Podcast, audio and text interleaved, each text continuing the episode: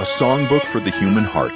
That's how Dr. J. Vernon McGee describes the book of Psalms today on Through the Bible.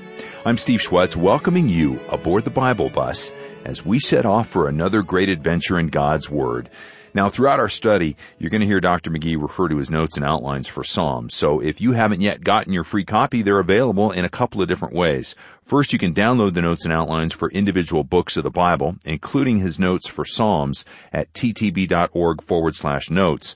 Or Dr. McGee's notes and outlines for all 66 books are available in one resource that we call Briefing the Bible. You can download it for free at ttb.org. You can also get it on your Kindle device or request an abridged paperback copy. You can find all that information at ttb.org/briefing. Now, before we dive into God's Word, here's Dr. McGee with a quick introduction. Our study today brings us to the book of Psalms. Now, this is a book that many of you have heard me say. It is my favorite book in the Bible. And as we go through it, and we're going to be here for a little while, I think you'll discover why I make that statement. And it is the song book for the human heart and especially for the child of God. Now, we are doing something differently, as many of you know, of going through the entire Bible. But a listener wrote me a very interesting letter that John Gill, who lived from 1697 to 1771, he preached through the Bible, through the entire Bible, book by book and verse by verse. And you know how long it took him? It took him 45 years to go through the Bible like that. And I take it his entire ministry was spent going through the Word of God. And that's one of the things that makes the Bible such a wonderful book, because it's got 66 books that are all important. Each one of them is all important.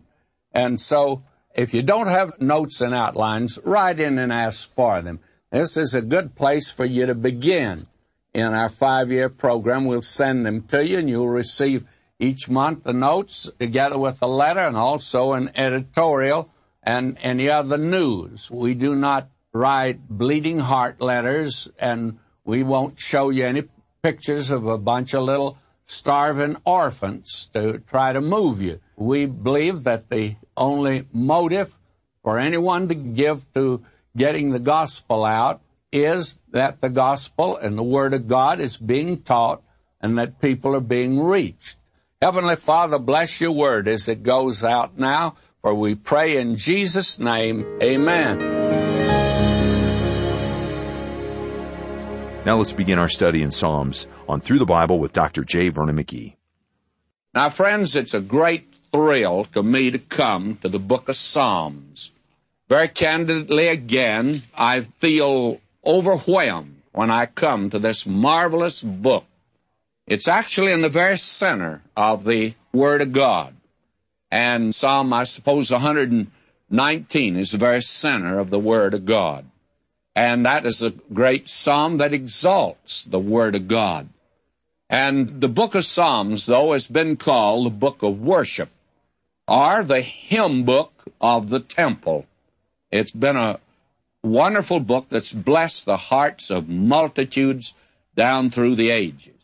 I have found that when I have been sick and have been in the hospital, or I have some problem that's pressing upon my mind and my heart, and I wake up at night at times, I find myself always turning to the Psalms.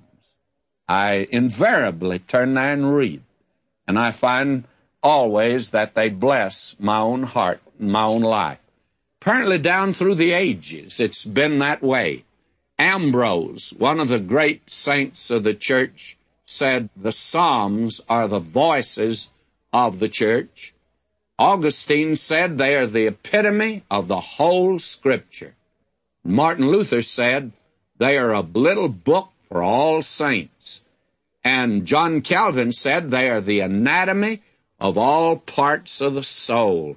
And I like that. Someone, I think, has said of the 126 psychological experiences, and I don't know where they got that number, by the way, that all of them are recorded in the book of Psalms, and that it's the only book that has every experience that could happen to a human being. Every thought, every impulse, every emotion that sweeps over the soul are recorded in this book. That's the reason, I suppose, it always speaks to our hearts. It finds a responsive chord wherever we turn. And Hooker said, speaking of the Psalms, they are the choice and flower of all things profitable in other books. And Donnie put it, the Psalms foretell what any shall do and suffer and say. And that, again, is a wonderful statement. Herder called it a hymn book for all time. And Watts said, they are the thousand-voiced heart of the church. Now, I think we need to be probably a little bit more restrictive relative to the Psalms. The Psalms can be divided. For instance, there are Psalms that are known as pilgrim psalms. There are psalms that are known as imprecatory psalms. There's many different classifications. I suppose the greatest is to say that there are messianic psalms. And when we come to Psalm 2, we'll be talking about the messianic psalms. There's 16 of them in all. But privately and personally, I think that the book of Psalms, that there's not only 16 of them speaking of Christ. And, of course, that means they're quoted in the New Testament. But I think the 150 of them are all about Christ. I said at the beginning, this is a hymn book. And the hymn book, the way you spell hymn here is H-I-M. It's all about him. And I think as we go through the book of Psalms, we'll see that. But now in a more restrictive sense, the Psalms do have to do with Christ belonging to Israel and Israel belonging to Christ. Both are connected with the rebellion of man.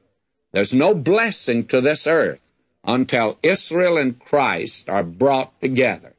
And the Psalms, I think, are Jewish in expectation and hope. And the worship of Psalms are actually Jewish. They're adopted, of course, to the temple. But that doesn't mean that they do not have a spiritual application and interpretation for us today, actually. They do. As I said, there's where I turn, more probably than any other portion of the Word of God. But we need to be a little exact in our interpretation of the Psalms. Now, God is not spoken of as a father in the book of Psalms. The saints are not called sons. He was God the Father, but not the Father God. The Psalms know nothing of the abiding presence of the Holy Spirit. And the blessed hope of the New Testament is actually not in the Psalms. I think that is the thing that's led many astray in Psalm 2. The reference there is not the taking out of the church, but the reference to the coming of Christ there is his second coming to this earth, to establish his kingdom, to reign in Jerusalem. All of that is in the book of Psalms. The Psalms are actually full of the second coming of Christ. And there's judgment in the Psalms. And the judgment does not apply to Christians under grace by any means, or to God's people that he's redeemed. The principle that runs through Psalms, the principle is stated in one Psalm, and I think probably I should reserve this for another time, but let me just mention it here. The principle that runs through the Psalms is that one Psalm states the principle, and then there will be several Psalms that will be explanatory. In fact, we'll start out with Psalm 1, and then we begin to move up, and it's just like going up a stairway. And then we come to Psalm 8, that great creation psalm that speaks of Christ. And so we will notice that there is always that ascending and also descending. And there are many other things that could be said about the Psalms. For instance, it's the inspired book of prayer and praise. It is the soul's anatomy, the soul's epitome. It is the garden of Scripture, of 219 quotations of the Old Testament and the New Testament, 116 are from the Psalms. Now, probably I ought to spend a few moments talking about the writers of the Psalms. Now, some people think that David wrote all the Psalms, and the fact of the matter is he did not write all the Psalms. He is the sweet psalmist of Israel, and 73 of the Psalms are assigned to him. Almost, very candidly, half of the book of Psalms. There are 150 of them. Now, he could be the author of some of what are known as the orphanic Psalms. That means they're orphan Psalms. We do not know who the writer is other than the Holy Spirit. And this man, David, of course, was peculiarly endowed to write these songs from the experiences as well as a special, I think, aptitude and the fact that he's writing by the inspiration of the Holy Spirit. Now, he arranged those that were in existence in his day for temple use. And the writers are like this. 73 written by David. Moses wrote one, the 90th. Solomon wrote two. The sons of Korah wrote 11. Asaph wrote 12. Heman wrote one, and that's the 88th. Ethan wrote one, the 89th. Hezekiah wrote 10. And then there are 39 orphanic psalms. That is, we do not know who the human writer was. Now, again, may I emphasize, Christ the Messiah is prominent throughout. You will remember that the Lord Jesus, when he appeared after his resurrection to those that were his own, you remember what he had to say to them at that time. And I'll turn and read that because it's important to see. In Luke 24, verse 44, and he said unto them, These are the words which I spake unto you while I was yet with you, that all things must be fulfilled, which were written in the law of Moses, and in the prophets, and in the Psalms concerning me. The Psalms speak of Christ. And as I have said, I think that is the most important thing to discover, that Christ is the subject of the Psalms. I think he is the one that's the subject of praise in every one of them, and doesn't mean I'll be able to locate him in all of them because I'm not able to. But that doesn't mean he's not there. It just means that Vernon McGee is quite limited. Now, that leads me to say that the key word in the book of Psalms is hallelujah. That is, praise the Lord. That has become a Christian cliche today, but that is something that ought to be the swelling of a great emotion of the soul. Hallelujah. Praise the Lord. And we'll find that the great 150th Psalm, by the way, is the key Psalm. I feel like that is the one that probably tells out more than any other. And hallelujah occurs 13 times in 6 verses in this psalm, by the way. Hallelujah, praise the Lord. Now, again, let me go over this. The Psalms record deeper devotion, intense feeling, exalted emotion, and dark dejection. The Psalms play upon the keyboard of the human soul with all the stops pulled out. They run the psychological gamut. The book has been called, therefore, the epitome and the anatomy of the soul, and it's also been designated as the garden of the Scriptures, the place that Psalms have held in the lives of God's people testifies to their universality, yet they have a peculiar Jewish application, that is, for the nation Israel. They express the deep feelings of all believing hearts in all generations. And again, let me say it, the Psalms are full of Christ. There is a more complete picture of him in Psalms than in the Gospels. The Gospels tell us that he went to the mountain to pray, but the Psalms give us his prayer.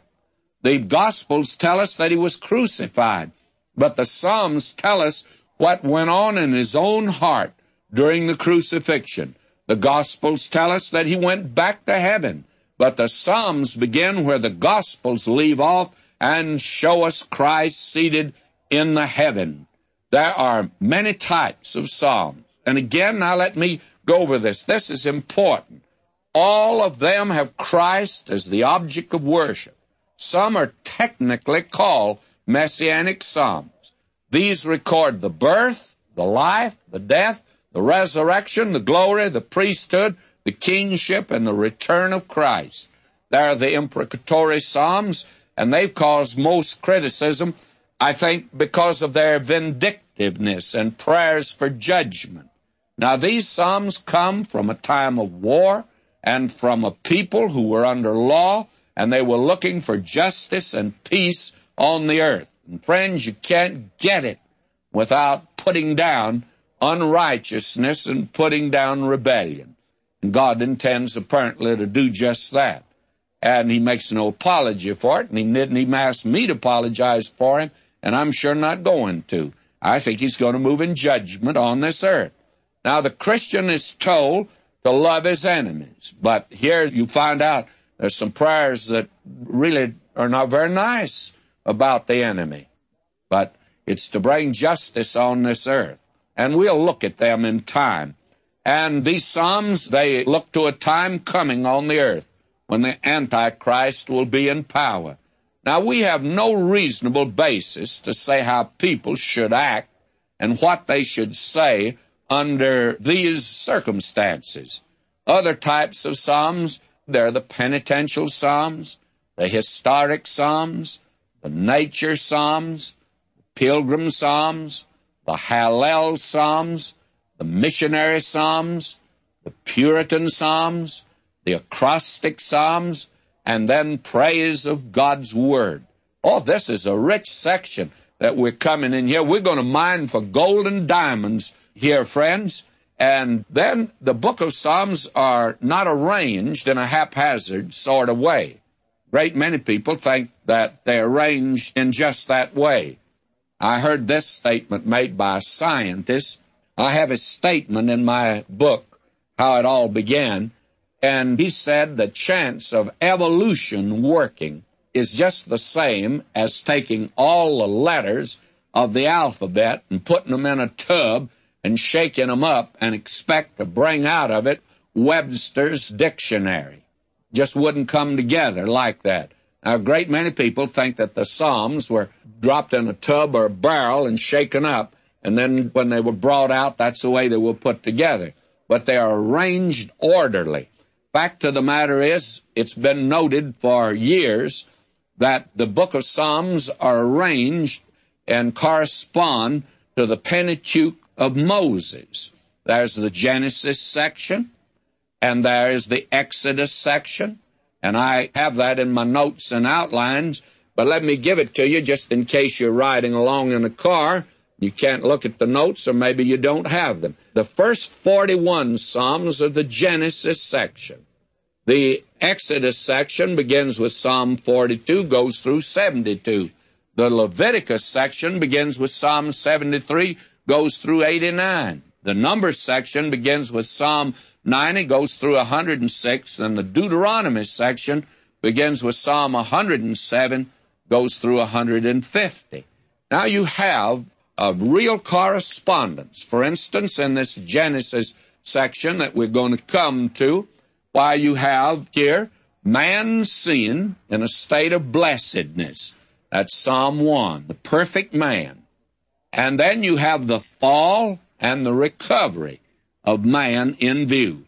Psalm 1 is the perfect man. Psalm 2, the rebellious man. Psalm 3, the perfect man rejected. Psalm 4, conflict between the seed of the woman and the serpent. Psalm 5, the perfect man in the midst of enemies. Psalm 6, the perfect man in the midst of chastisement, the bruising of his heel. And Psalm 7, the perfect man in the midst of false witnesses. And Psalm 8, the repair of man comes through man, the bruising of the head. All of this is here at the beginning, and we're going to see it in each one of the Psalms. But we're not going to be able to see very much today as we come first of all, to Psalm 1. We're told as we come now to this. In fact, Spurgeon put it like this. He says, the book of Psalms instructs us in the use of wings as well as words. It sets us both mounting and singing. And this is the book will make a skylark out of you instead of maybe another kind of bird, you see. 150 spiritual songs set to music for the tabernacle and temple. And I think every one of them was set to music. I think if David didn't write some of them, he certainly is the one that set them to music, those that were written in his day. Now we come here in this very first psalm to the blessed man, or the happy man.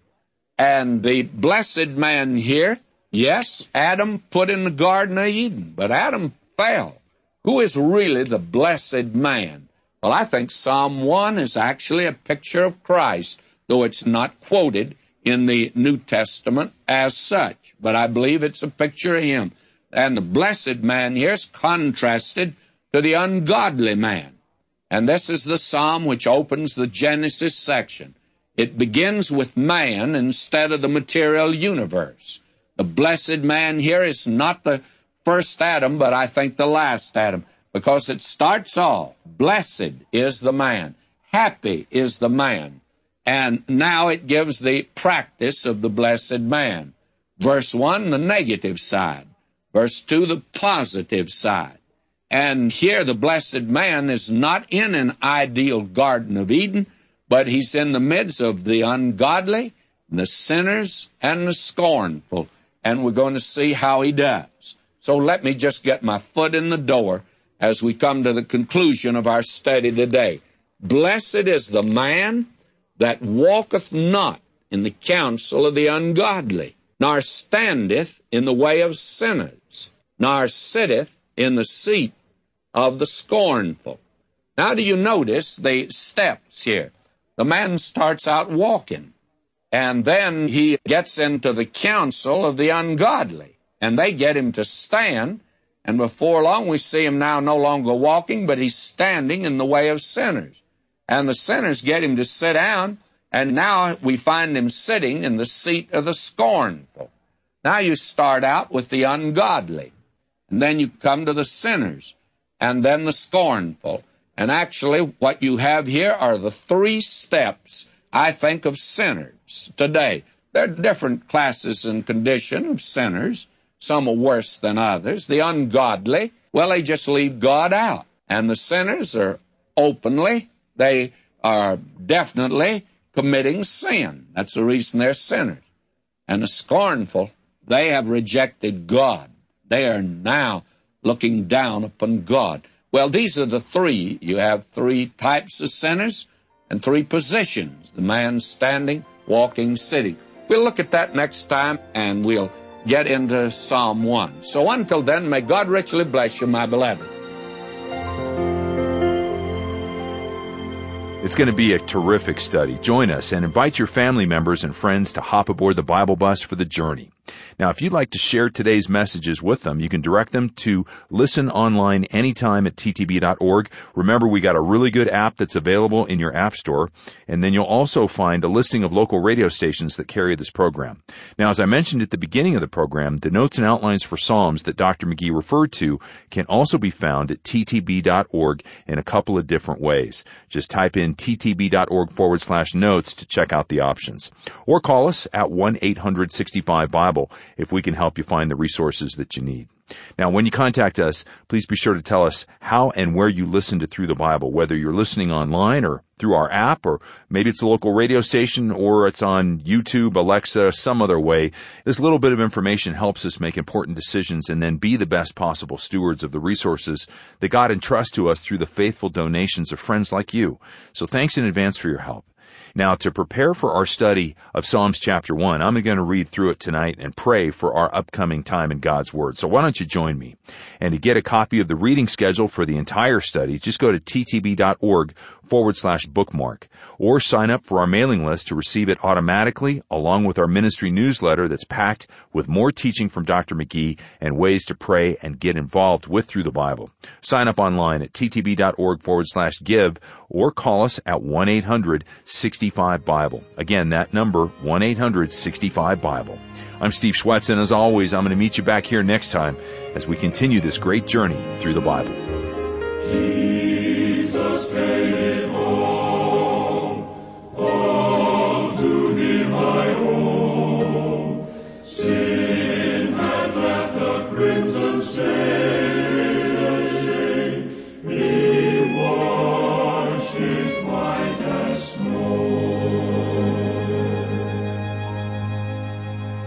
Our journey on the Bible bus today is supported by the prayers and gifts of fellow passengers as we travel through the Bible.